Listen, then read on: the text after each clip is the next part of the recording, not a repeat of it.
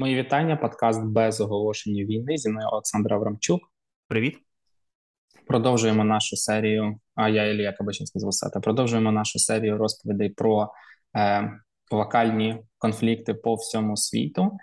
Що там відбувається? Е, Дякую, що послухали про Китай, Тайвань, Сербію, Косово. Ще у нас нагірний Карабах вийде найближчим часом. Е, Сьогодні хочемо розповісти вам про арабо-ізраїльський конфлікт. Якщо е, коротко.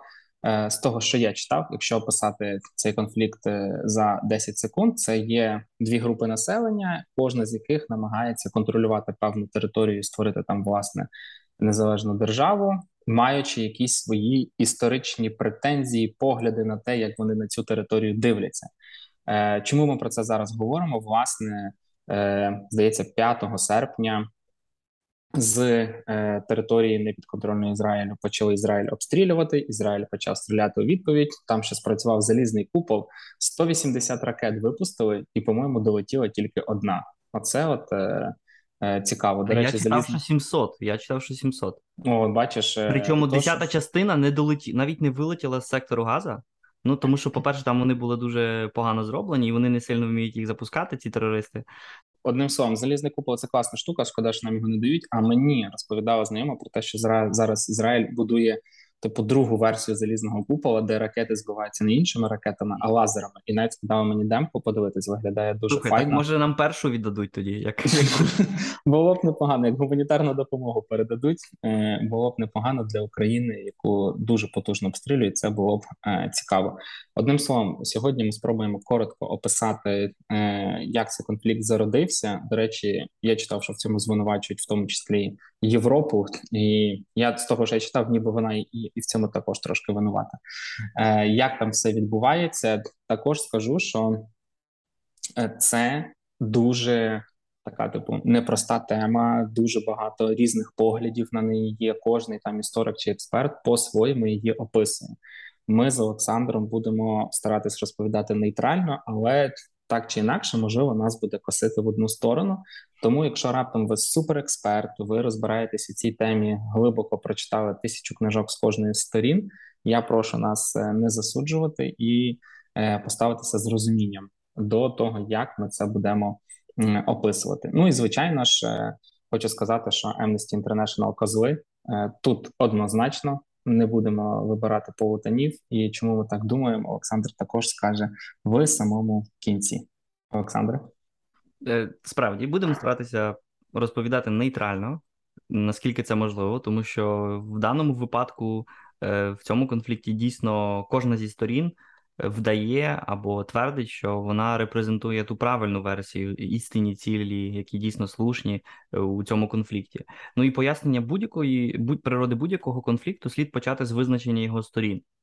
Але у випадку арабо-ізраїльських воїн все не дуже неоднозначно, тому що можна говорити, що це є конфлікт між палестинцями і ізраїльтянами, між е, Ізраїлем і арабським світом.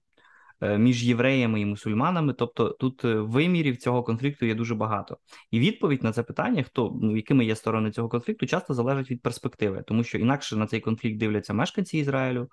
Е, причому мешканці Ізраїлю як арабського, так і єврейського походження, інакше палестинці, і їхні прихильники, зокрема в арабському світі, а щораз частіше теж і в європейському світі, тому що на жаль, мусимо це ствердити, але значна частина європейських еліт стоїть у цьому конфлікті е, і дивиться на цей конфлікт дуже опереджено і підтримує лише одну сторону, і це палестинську сторону. Про це теж ми трохи скажемо.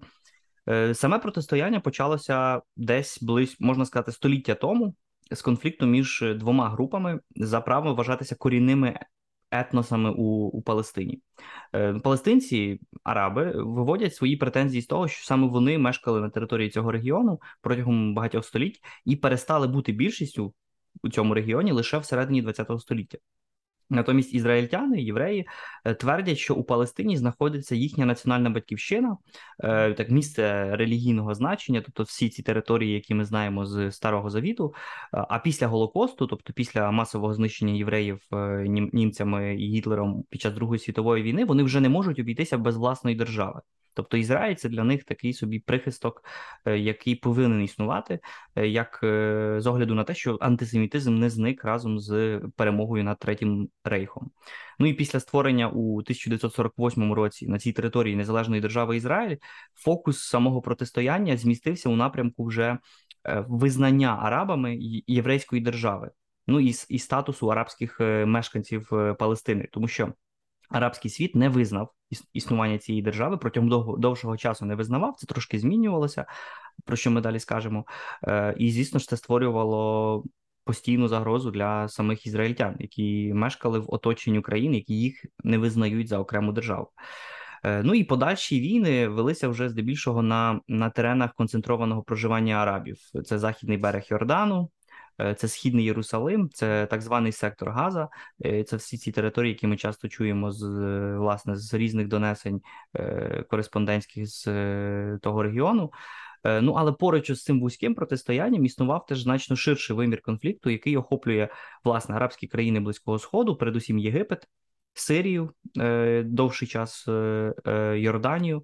Ну і тут теж ключове слово існував, тому що ступінь неприязні оцих окремих арабських країн, зокрема Єгипту, щодо Ізраїлю, теж змінювався. І деякі, як, наприклад, Саудівська Аравія чи Об'єднані Арабські Емірати, хоча початково були одним з найважливіших донорів. Е, палестинського руху е, на початку 21 століття перетворилися в ледве не в союзника Ізраїлю, і тут е, бачимо виразний поділ вже в межах самого арабського світу до того, як ставитися до незалежного Ізраїлю.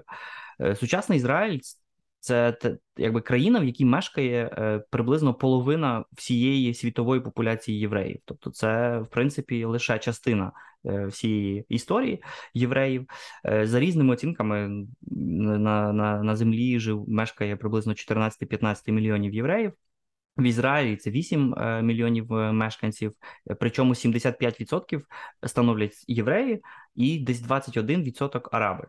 Тобто араби становлять десь 2 до 2 мільйонів е, мешканців е, цієї країни, і більшість цих арабів мешкають власне на цих е, спірних територіях Західний берег, сектор Газа. Тому розвивається теж певний внутрішній конфлікт, в якому арабську меншину, цю палестинську меншину сприймають як п'яту колону, як нелояльних громадян, як прихильників власне там тероризму і так далі. Ну і хоча з другого боку можемо сказати, що арабські громадяни Ізраїлю на рівні з усіма іншими мешканцями і громадянами Ізраїлю мають пасивне і активне виборче право, засідають в органах адміністрації, тобто мають якісь якусь форму прав. Інша справа, що далеко не всі палестинці е, мають громадянство Ізраїлю. Там існує ціла категорія різних е, проміжних статусів е, для палестинців, які не передбачають, наприклад, активного виборчого права і так далі. Тобто, це теж викликає певні певну критику щодо Ізраїлю, тому що в якійсь формі формі Ізраїль дійсно провадить е, дискримінаційну політику щодо е, палестинської або частини палестинської меншини. Чому про це будемо говорити е, трохи згодом? Але сам сама ідея того, що є певна дискримінована політика щодо Ізраїлю щодо палестинців в Ізраїлі.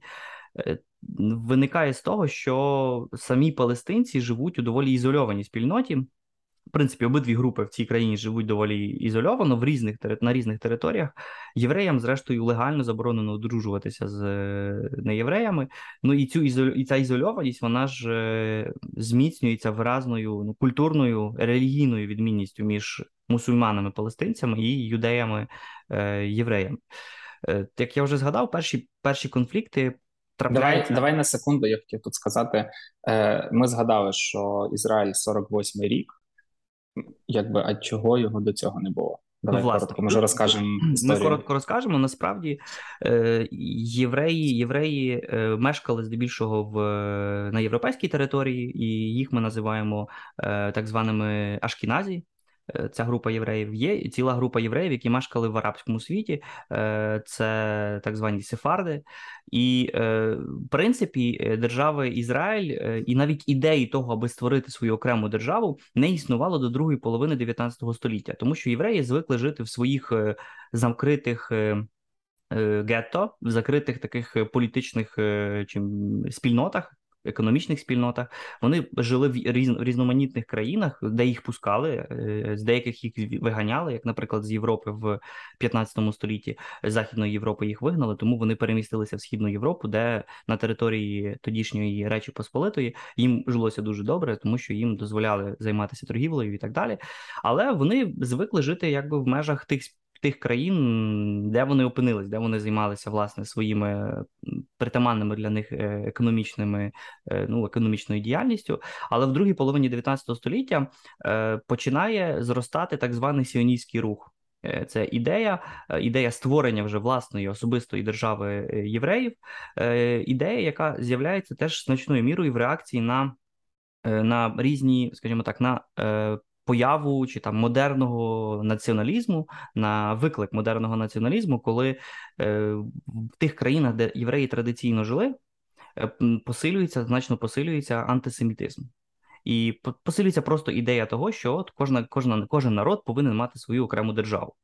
І під впливом оцих, е, цього руху з'являється сіоністський рух. І сіоністи, в принципі, твердили, що євреї це окрема національна спільнота, вона, подібно як інші національні спільноти, має право на самовизначення, і вона повинна будувати свою окрему державу, а не асимільовуватися в межах е, тих країн, в яких вони живуть.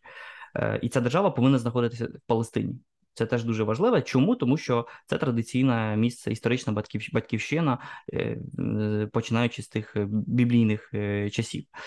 Треба теж сказати, що далеко не всі єврейські спільноти сприйняли сіонізм.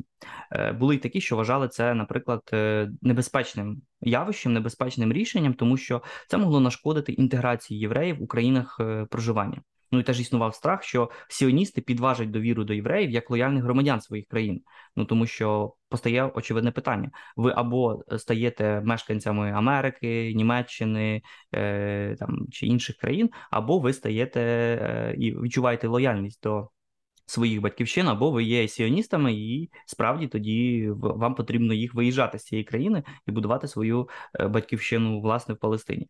Але сіонізм набирав набирав популярності, і разом з е, популярністю сіонізму зростав рух переселенців.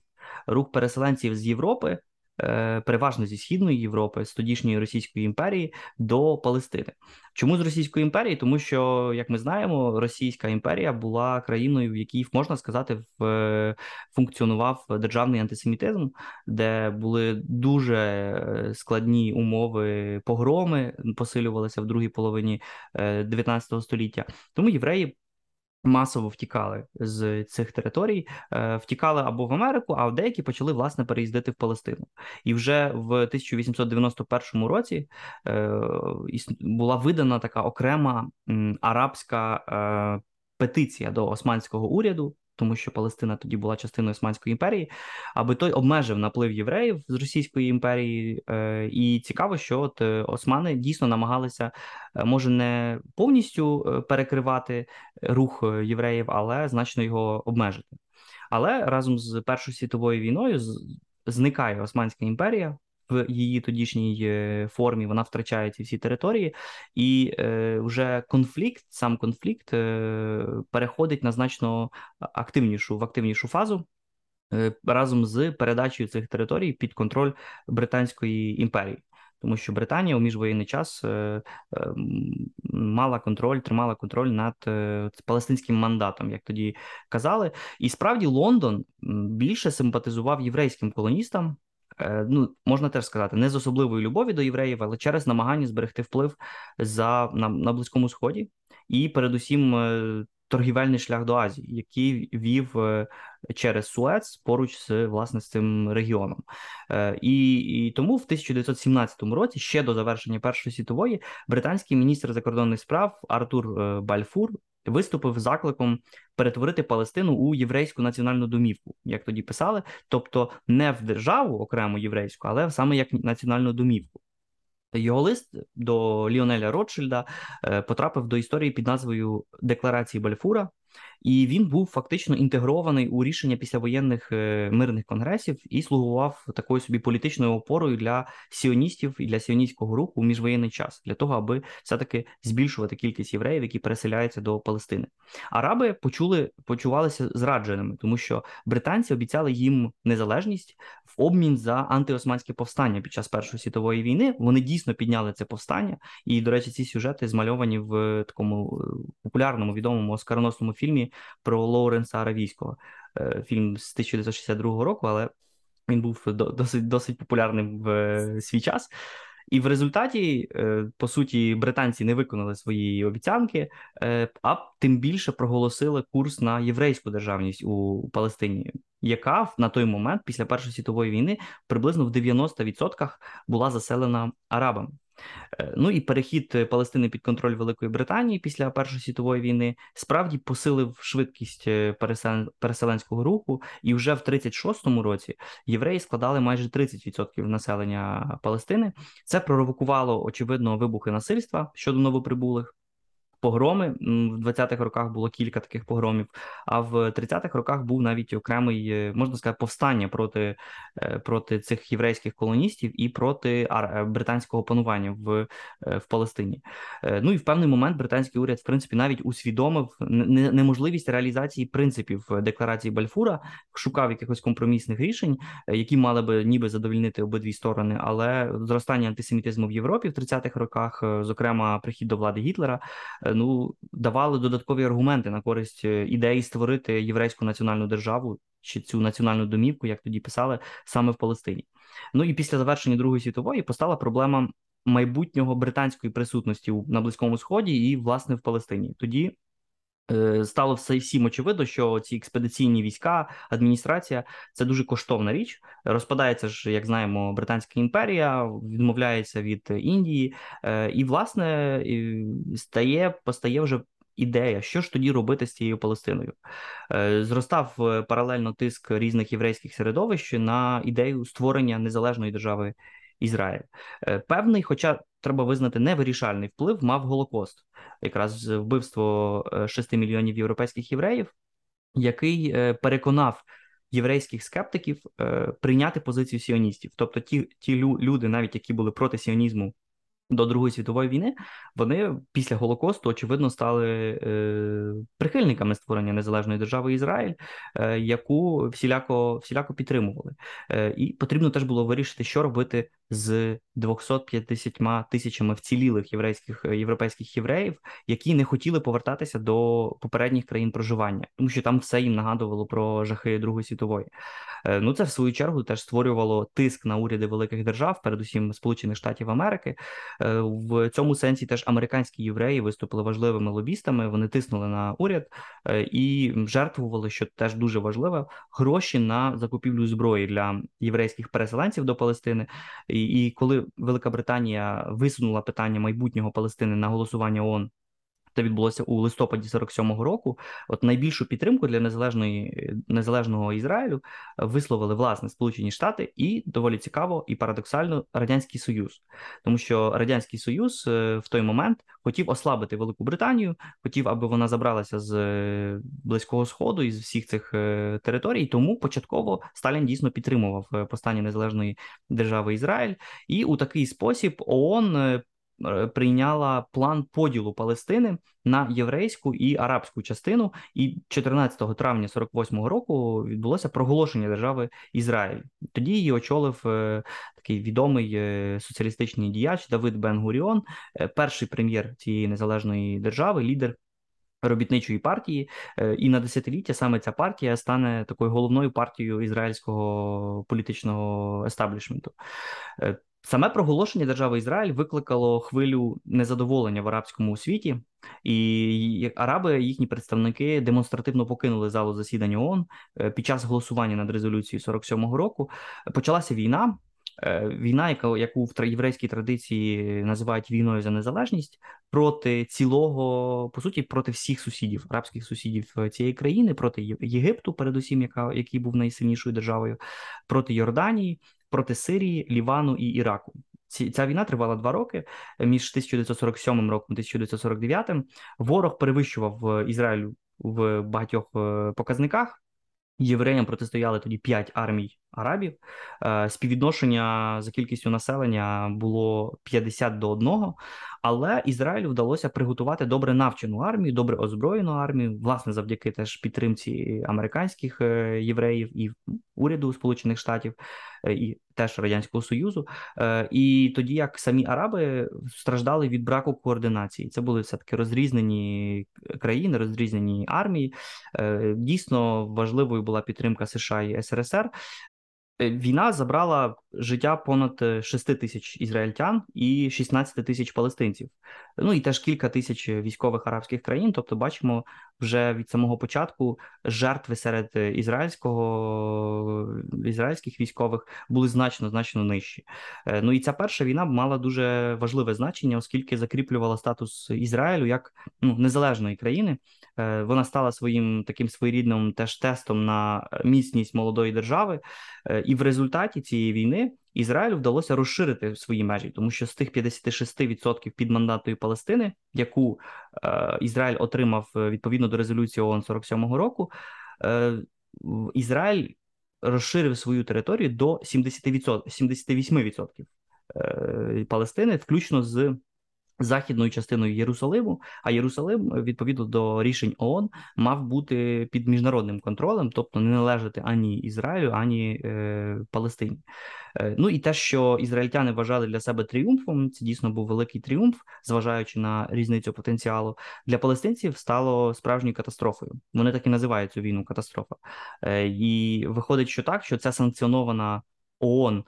Палестинська держава так і не була створена, і ця територія, яка нібито мала належати власне цій палестинській частині е, е, держави, е, поділили між собою цю територію Ізраїль, який забрав е, західну частину Єрусалиму, і інші арабські країни.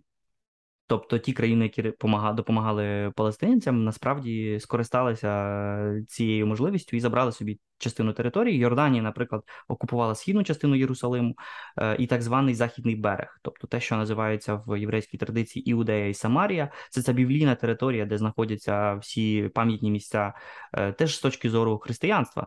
Це і Віфлеєм, і території, де е, проводив свою діяльність Ісус Христос. І е, Єгипет в той самий момент забрав собі сектор Газа. Це і ці території, як Йорданія, так і Єгипет, в принципі, утримуватимуть до війни 67-го року. І ще один такий доволі важливий наслідок, наслідок е, цієї війни це те, що практично половина палестинців стали біженцями і це понад 700 тисяч е, людей, і досі точаться суперечки щодо винуватці цієї масової втечі арабів. Палестинці кажуть, що ізраїльтяни вчили вчинили етнічну чистку, е, змусили, змусили силою покинути свої домівки. Ізраїльтяни кажуть, що насправді палестинці втекли з власної волі або з наказу арабських країн, сподіваючись, що повернуться до своїх територій після завершення війни.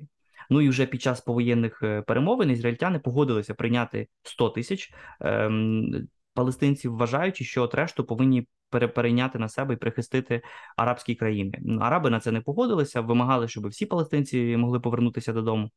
Ну і ця проблема біженців вона не була вирішена тоді, е, вона залишається гострою до сьогодні, особливо теж в контексті, що значна частина цих переселенців ну, осіла або в Західній Європі, або навіть ті ж самі сполучені в тих самих Сполучених Штатах Америки, де ведуть доволі активну лобійську діяльність е, проти, проти Ізраїлю. Е, що теж має значний вплив на реакцію різних міжнародних організацій на те, що відбувається в Ізраїлі. Е, перемога Ізраїлю в війні за за незалежність ну не знімала фундаментального протиріччя, яке лежало в яка була істот, істотою цього конфлікту.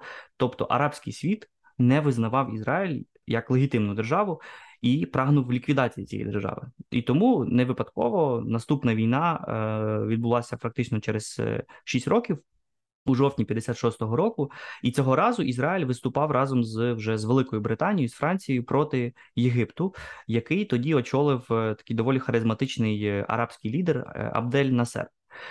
І якраз лідер войовничого крила ізраїльської еліти Давид Бенгуріон виступив за так звану превентивну війну проти Єгипту, спостерігаючи, що той починає переозброюватися у близькій співпраці з соціалістичним табором і з радянським союзом, який активно допомагав уже арабським країнам.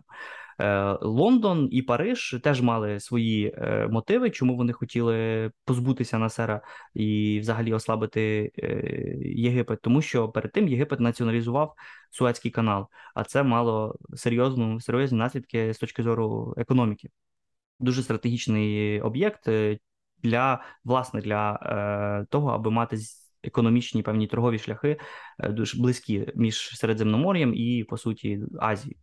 Е, і е, фактично ці три країни, тобто Франція, Велика Британія і Ізраїль, розпочали атаку на на Єгипет. Ізраїль тоді зайняв Синайський півострів, але цікаво, ця агресія зустрілася з критикою Сполучених Штатів. І під загрозою американських санкцій Тель-Авів вивів з війська з Синаю із сектор Гази у березні 57-го року, але якоюсь мірою налаштував проти себе теж міжнародну спільноту, тому що вже після цієї війни багато хто в світі почав сприймати власне Ізраїль як е, головного винуватця цього конфлікту, е, і тому це поволі поволі змінювало справді ставлення ставлення світу до арабо-ізраїльського конфлікту. Ну вже наступна е, велика війна, так звана шестиденна війна, відбулася в червні 67-го року, і конкретно ця війна показує наскільки важливою була роль радянського союзу у арабо-ізраїльських конфліктах. Е, у травні 67-го року, напередодні війни, Москва передала Єгипту неправдиву насправді інформацію, що Ізраїль збирає війська на сирійському кордоні і готується до нападу.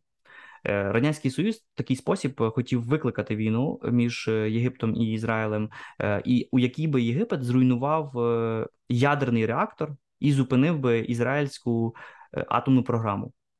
Насер це використовував як привід для провокацій, обмежив доступ для Ізраїлю до Червоного моря. Це позбавляло Ізраїль нафтового імпорту. Тобто Ізраїль опинився в ситуації, коли він мусить відповісти вже конкретними кроками, і ізраїльські повітряні сили несподівано для єгиптян здійснили наліт на авіабази, знищили фактично всю авіацію єгипетську. Ну, вже маючи перевагу в повітрі, ізраїльтяни потім перемогли доволі швидко сухопутні війська Єгипту і Йорданії, е, і е, фактично знову завоювали Синайський півострів, сектор Газа, е, і досягнули, можна сказати, одну з найшвидших і найбільш вражаючих перемог у сучасній військовій історії. І вже після перемоги в шестиденній війні 67-го року Ізраїль перетворюється в найпотужнішу військову силу в регіоні і має якби зміцнює серйозно зміцнює стратегічний військовий союз з Сполученими Штатами Америки. Американці усвідомили, що дійсно можна ставити на близькому сході саме на Ізраїль е, як е, таку собі, е, ну справді справді дуже сильну потугу. Водночас, ця шестиденна війна поклала початок суперечці щодо територій. Які Ізраїль окупував власне в 67-му році, і передусім західний берег, де більшість становили мешканці, арабські мешканці Палестини, там почав зводити власні поселення і е, переселяти туди євреїв, е, аби змінити некорисну для євреїв пропорцію населення. І це, звісно, оцей, оцей конфлікт після шестиденної війни щодо статусу цих поселенців е, триває до сьогодні, і це є, мабуть, один з ключових теж е, таких найбільш конфліктних елементів е, сучасної сучасної війни. Ну і після поразки арабських країн в 67-му році вже на першу лінію фронту виходять такі палестинські організації на зразок ФАТХ, тобто Організація визволення Палестини яку очолив Ясір Арафат. Е, керівництво цієї організації містилося в Йордані, згодом в Лівані, а бойовиків е, навчали радянські інструктори. І в даному випадку е, Сполучені Штати стояли на боці Ізраїлю, а Радянський Союз на боці арабських країн. Е, ну і замість цих уже широкомасштабних воєн конфлікт починає поволі переростати в низку терористичних актів. Один з найвідоміших цих актів відбувся у 72-му році е, під час літніх Олімпійських ігор у е, Мюнхені, коли група мусульманських терористів, пов'язаних з з крайні, крайнім радикальним крилом організації визволення Палестини, взяла в полон ізраїльських атлетів, і тоді ті загинули під час спроби звільнити їх з цього полону. Тобто, це доволі відома історія. Мені здається, навіть про це кілька фільмів е, було знято. А вже в 73-му році наступного року Ізраїль був несподівано атакований е, Єгиптом, і ця війна отримала назву Йом Кіпур, тому що напад відбувся в свято Йом Кіпур, коли більшість євреїв постилися, молилися і взагалі не чекали на, на, на напад. Ну і якраз заскочений дуже швидким просуванням сирійських єгипетських сил, Ізраїль розглядав навіть можливість використання ядерної зброї проти, проти Єгипту. І все все ж цього не сталося. І швидкі поставки, зокрема американської зброї, допомогли організувати успішний контрнаступ. В ситуації тоді хотів втрутитися радянський союз, погрожував увійти у війну на боці Єгипту. У відповідь американці привели е, ядерний арсеналу повну бойову готовність. Тобто війна була доволі ну, складною. Вона переросла вже в е, таку глобальну глобальну війну, і війна натомість сама вже на на, на, на полі на полі бою в Палестині закінчилася через три тижні перемогою Ізраїлю, але вона залишила гіркий слід. І через відносно великі втрати, а це десь понад дві тисячі людей е, військових ізраїльських, і і недалекоглядність військового керівництва Ізраїлю, яке можна сказати, проігнорувало донесення розвідки. Розвідка попереджала про напад е, Єгипту, але якось е, ніхто на це не відреагував. Ну і цей конфлікт мав уже і глобальні теж наслідки через уведення арабськими країнами ОПЕК е, ембарго на постачання нафти до США і до Нідерландів, які підтримали Ізраїль. Нідерланди були важливим і вони залишаються важливим е, з точки зору е, експорту і через свої порти, які є, мабуть, найбільшими в Європі. Е, водночас, після 73-го року, от жодна арабська країна в принципі не виступала вже офіційно у війну проти Ізраїлю. Ізраїлю тепер більше протистоять різні такі недержавні актори, як Організація визволення Палестини, Хезбола, Хамас, Ісламський Джихад, тобто різні організації ну, такого терористичного плану. І вже після цієї війни існувало кілька спроб е, е, мирного розв'язання цього конфлікту. Е, новий єгипетський лідер Енвер Садат відвідав Ізраїль в 77-му році на запрошення ізраїльського керівника Менахема Бегіна через рік, за посередництвом американців, були досягнені порозуміння у Кемп Девіді. Кемп Девід це така резиденція американського американського президента у штаті Меріленд. І відповідно до цих порозумінь Ізраїль погоджувався забрати свої війська з Синаю, е, тобто з цих територій, які були зайняті у ході шестиденної війни 67-го року, в обмін за мир з Єгиптом. А у західному березі і в секторі Газа мала бути створена самоврядна палестинська автономія. Е, договір, щоправда, не розв'язував е, палестинської проблеми. Ну тому що насправді з точки зору палестинців, взагалі держава Ізраїль не повинна існувати і він не був визнаний теж іншими арабськими країнами. Сам Садат, цей е, єгипетський лідер, був вбитий е, під час параду у Каїрі в 81-му році ісламським екстремістом, який закидав йому зраду арабських інтересів. Ну і вже протягом 80-х років е, конфлікт дійсно переростає більше в таку можна сказати, в хаотичну е, низку е, різних терористичних е, нападів. В 87-му році вибухає таке перше, так зване перша інтіфада. Це повстання, таке доволі хаотичне, мало чим організоване повстання палестинців проти Ізраїлю. Там жбурляли камінням. У ізраїльських поліцейських це повстання мало такий стихійний характер, доволі слабо організований, і тим не менше, от якраз після цієї інтіфади з'явилася нова спроба знайти порозуміння знову за посередництвом Сполучених Штатів, президента США Біла Клінтона. Американці, в принципі, хотіли зупинити це кровопролиття, і перемовини велися таємним каналом через е, норвежців в Осло. І тому це порозуміння між Іцхаком Рабіном і ізраїльським керівником і лідером палестинців Ясіром Марафатом в 93-му році отримало назву угоди в Осло. Е, порозуміння більш-менш повторювало Кемдевицькі порозуміння, тобто передбачали виведення військ Ізраїлю з цих е, спірних окупованих територій, але е, і і паралельно створення якби палестинської автономії. І цього разу вже були більші шанси на реалізацію цього порозуміння, тому що палестинці а принаймні організація визволення Палестини, тобто ця організація на чолі з Ясером Марафатом, намагалася шукати компромісу, розуміючи, що силою їм не вдасться протистояти вже з дуже сильною е, позицією Ізраїлю. Але зовсім скоро і цей документ був е, ну, проігнорований, зійшов на німе на нівець. Іцхак Рабин, ізраїльський лідер, був е, вбитий з ісламським терористом. А після 2006 року у палестинській автономії владу перейняв радикальний рух Хамас, який був в опозиції до Арафата і до більш таких поміркованих е, сил з організації визволення Палестини, який не визнав е, по суті угод в Осло. І вже наступного року, в 2007 році, Фатх і Хамас почали вже між собою конфлікт, в результаті якого сектор Газа, який безпосередньо прилягає до території Ізраїлю, опинився під контролем ісламістів. Якраз от з цього моменту, з 2007 року, ну дійсно вже починається вже Е, ну, низка різних терористичних е, терористичних нападів з боку організацій, е, які відступають від імені палестин, палестинців. І починається дійсно перманентна війна. І Ізраїль до сьогодні живе у стані такої ну, перманентного конфлікту і загрози ракетних обстрілів з боку контрольованих палестинцями, верніше, вірніше цими терористичними навіть організаціями, як е, Хамас е, територій сектора Газа. І цікаво, що якщо ми подивимося загалом на 70 літь арабо-ізраїльських воїн, то, попри цю тривалість, ця, ця, цей конфлікт не є кровопролитним, так кровопролитним як е, особливо для ізраїльської сторони, всього вважається, що загинуло протягом цього конфлікту 100%, 100 тисяч військових і цивільних з обох боків, е, і особливо останні десятиліття цей конфлікт дійсно має характер е, терористичних атак. І з ізраїльського боку відповідей по так званій, як вони називаються, інфраструктурі терору по різних військовій інфраструктурі палестинців і терористів, е, і е, по їхньому керівництву. І, в принципі, Ізраїль обирає після. По суті, після 48-го року, після створення незалежної держави, обрав таку модель е, дуже воєнізованої, мілітаризованої, а водночас економічно розвиненої країни.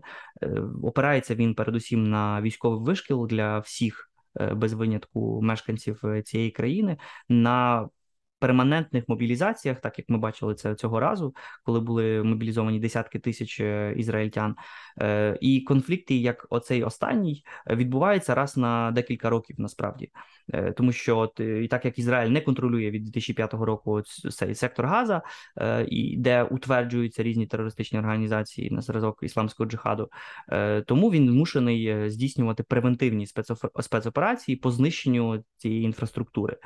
Е, в останньому конфлікті по території Ізраїлю випустили дуже багато ракет, е, але цей залізний купол, купол дійсно спрацював е, відмінно.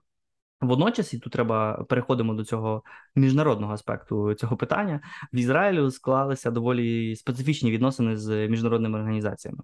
Якраз Amnesty International, про яку про яку ми зараз дуже часто говоримо, вже довший час твердить, що проти, якби що воно виступає проти існування Ізраїлю як єврейської держави, не не існування Ізраїлю як як такого, але проти того, що що Ізраїль був єврейською державою. Е, зокрема, з такою позицією виступила американська філія Amnesty International, по суті, в е, тим самим спровокувала шквал критики з боку єврейських організацій. У січні 22-го року Amnesty опублікували щось, що вони називають рапортом але в якому звинувачують е, Ізраїль у практиках апартеїду у західному берегу, ну фактично етнічні чистки, е, і вважають, що це можна кваліфікувати як злочин проти людства. Якраз Аньєс Каламар, яка є генеральним секретарем Amnesty International, заявила про інституційне расистське гноблення мільйонів людей, маючи на увазі ставлення чи позицію ізраїльтян щодо е, палестинської меншини. Е, ну і для Амнесті, в принципі, Хамас і Ісламський джихад, також різні там ісламські структури в Палестині. Це громадські організації, очевидно. Е, тоді як ізраїльські спроби вважати їх терористичними, Амнесті оголошує нахабним нападом на права людини. Тому, в принципі, прикольна громадська організація, яка має змогу випустити 700 ракет. Було б непогано, якби Червоний Хрест, Міжнародний комітет Червоного Хреста, також мав змогу випустити 700 ракет по Росії, наприклад, за те, що вони у нас е, е, вбили наших військовополонених в Оленівці. Тому міжнародний комітет Червоного Хреста беріть приклад з ізраїльських громадських організацій. Ну, бачиш, ці громадські організації отримують теж е, підтримку з боку таких країн, передусім, ну як ісламський джихад, це ж можна сказати воєнізована структура під контролем е, Ірану. Під контролем ну, прям дуже дуже ісламістської держави. Про це, звісно, теж якось міжнародні організації на кшталт Amnesty International воліють не згадувати. Тим паче в даному контексті якось смішними виглядають їхні заходи, заклики про те, що треба берегти права жінок, коли в тому ж самому Ірані і в, в принципі в цих ісламістських структурах ну жінки права жінок явно не, не, не зберігаються, не захищаються. У всякому разі, е, такі організації зображують. Власне, палестинських арабів як постраждалу сторону, а Ізраїль як агресор, і це по суті позиція багатьох лівих середовищ на заході. Чому тому, що з точки зору різних лівих в Європі і навіть в самій Америці головним ворогом е, людства є очевидно не ісламський тероризм, тільки Сполучені Штати Америки. І тому одна з е, причин, чому е, Amnesty International займає таку, а не іншу позицію в питанні Ізраїлю, а також таку, а не іншу позицію в питанні ставлення до війни в Україні, якраз полягає в тому, що все, що їм е, здається, і здається, підтримується власне тим, що вони називають американським імперіалізмом, потрібно засуджувати, і вони в такий спосіб стають союзниками всіх, хто намагається підважити впливи Америки в світі, чи то е, ісламський джихад, чи то Путінська Росія. Тому в даному випадку, звісно ж, е, ця ці організації не є абсолютно е, політично е, неупередженими. В усякому разі. Теж не можна забувати про те, що палестинська автономія, попри все, є найбільшим у світі одержувачем гуманітарної допомоги на душу населення. Тобто, в 2006 році середньостатистичний палестинець отримав від західних донорів приблизно 300 доларів тоді як середньостатистичний африканець е, лише 44 долари. Тобто, е, звісно, можна говорити про те, як Захід е, не любить палестин, палестинців е, чи там Сполучені Штати, як Ізраїль цього не любить. Але значною мірою е, Захід останнім часом принаймні робить все, аби цей конфлікт якось розв'язати. Інша справа, що очевидно існують певні певні сили, як в самому Ізраїлі, так і в переважно в Палестині, які не хочуть такого порозуміння, і не випадково е, люди, які намагаються йти на таке порозуміння, чи то з ісламського боку, чи то з палестинського боку, чи з ізраїльського, є жертвами терористів, власне, яким не залежить на тому, аби е, розв'язати це питання в мирний спосіб. Давай також напевно скажемо, що з тої аналітики, яку я читав. Е, так чи інакше конфлікти або короткі війни, скоріше всього, будуть продовжуватись і надалі, тому що зараз якогось зрозумілого шляху вирішення немає ні в кого. Тому, от те, що ми спостерігали з 2 ой, з 5 по суті, по 8 серпня, може повторитися. До речі, скажімо так, медіатором, чи як це правильно називати, став Єгипет, який закликав підписати мирний договір. І що цікаво, після підписання мирного договору ще пару ракет в Ізраїль полетіло, але потім вже було тихо. Не знаю, на момент запису подкасту ми це робимо 8 серпня, поки нових атак не було. Е, також напевно можемо сказати про те, що Україні прорахують долю Ізраїлю. Що ми будемо жити завжди ну в такому напівстані війни? Може вони будуть короткі, можливо, це будуть обстріли і е, Україні Україна закликає до цього готуватися. Не всі до цього готові, звичайно, але м- кілька я вирішив зібрати кілька фактів, щоб показати. Що насправді, е, щоб жити так, як Ізраїль, ще треба добре постаратися. Е, по-перше, е, не зважаючи на те, що Ізраїль живе в ну як ми от собі відчуваємо в складних умовах за останні 10 років е, число населення в Ізраїлі збільшилось на 1 мільйон людей. Тобто там у нас приток, а не від не притік, а не відтік. Бо більше 9 мільйонів людей зараз проживає там зараз. Хоча 10 років тому було близько 8 мільйонів людей. Також країна надзвичайно сильно е, в економічному плані це дуже потужна економіка. Вона зараз на 49-му місці в світі, і за різними оцінками ВВП е, приблизно 450-500 мільярдів для порівняння. Український ВВП до війни був е, близько 200 мільярдів чи там 150 мільярдів, якось так. Тобто, ну в три рази менше, але в п'ять е, разів менше населення. Тобто, це да, да. І різниця в населенні у нас 40 мільйонів. Е, Далі е, також варто сказати, що якщо ми говоримо про IT, е, про тех сектор, то Ізраїль тут дуже надзвичайно потужний. Це і величезні залучення інвестицій з сторони американських фондів, компаній і так далі. І плюс, ну там не знаю, раз в півроку чути про те, що Америка купляє якусь ізраїльський стартап чи компанію технологічно там за 10-20 мільярдів доларів. Тобто це дуже потужна розвинута економіка, і саме в секторі цієї доданої вартості, тобто мова не про сировину, а про сучасні новітні технології, і в тому числі, звичайно, в мілітарі тех тому що так само Ізраїль раз чи два рази, чи там раз в рік, чи раз в два роки потрапляє в скандал, що вони зробили якусь штуку, яка взламує айфони, що вона вміє прослуховувати всіх на світі лідерів, і чомусь це все стається тільки в Ізраїлі. Ну, Пегас, Тому, відомий. Да, Пегасус. Хто не знає, Pegasus — це такий софт, який дозволяв зламувати е, айфони, там, наприклад, журналістів, політиків. Дуже часто його використовували проти е, там громадських діячів, не таких як в Палестині, а там таких, яких е, дійсно захищають права людей. І е, тому якби Ізраїль насправді сильна, потужна розвинута країна, і потрібно йти до того, щоб розвиватися. Знову ж таки, навіть той самий залізний купол він був створений спільно з американцями. Це не американський подарунок Ізраїлю. Вони дуже багато своїх зусиль доклали для того, щоб це створити і розвиваються. Е, Також скажу ну для порівняння вже взяв глянути м- Палестина. Е, у неї також е, є е, оцінка їхнього ВВП, при тому, що не всі визнають Палестину як окрему державу, але ВВП вирішили порахувати. З того, що я бачив, це від 20 до 30 мільярдів доларів, тобто сильно сильно менше, і при населенню в 5-6 мільйонів людей за оцінкою 21-го року. Не знаю наскільки цього можна довіряти, наскільки точно, але цифри знайшов м, такі.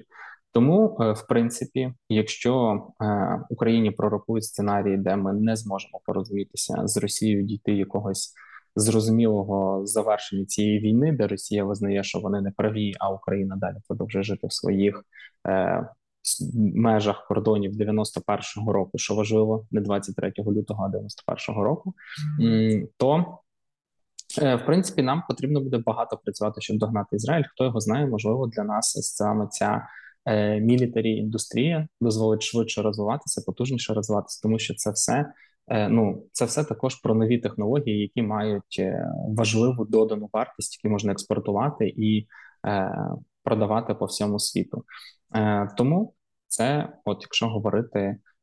Підсумовуючи про Ізраїль та Палестину і Україну у цьому всьому, що цікаво, Ізраїль досі багато хто критикує за те, що він мало допомагає Україні фактично нічим.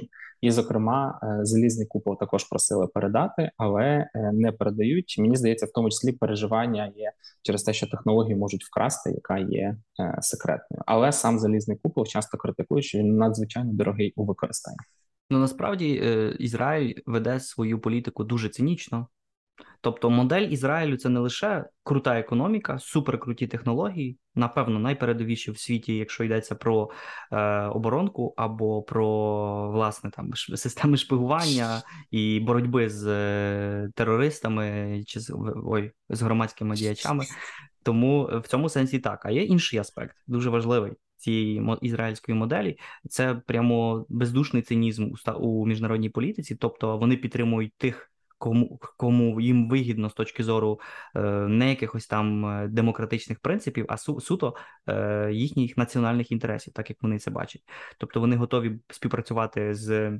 Саудівською Аравією, яка яка знаємо, яка є автократичною країною, вони готові вести навіть потаємні перемовини з Хамасом, яко, якого будуть налаштовувати проти ісламського джихаду. Хоча обидві організації вони вважають терористичними, тобто вони готові, наприклад, е, до певних е, поступок у відносинах з Росією, аби залучатися підтримкою росіян у боротьбі з різними, ну з Іраном там чи з.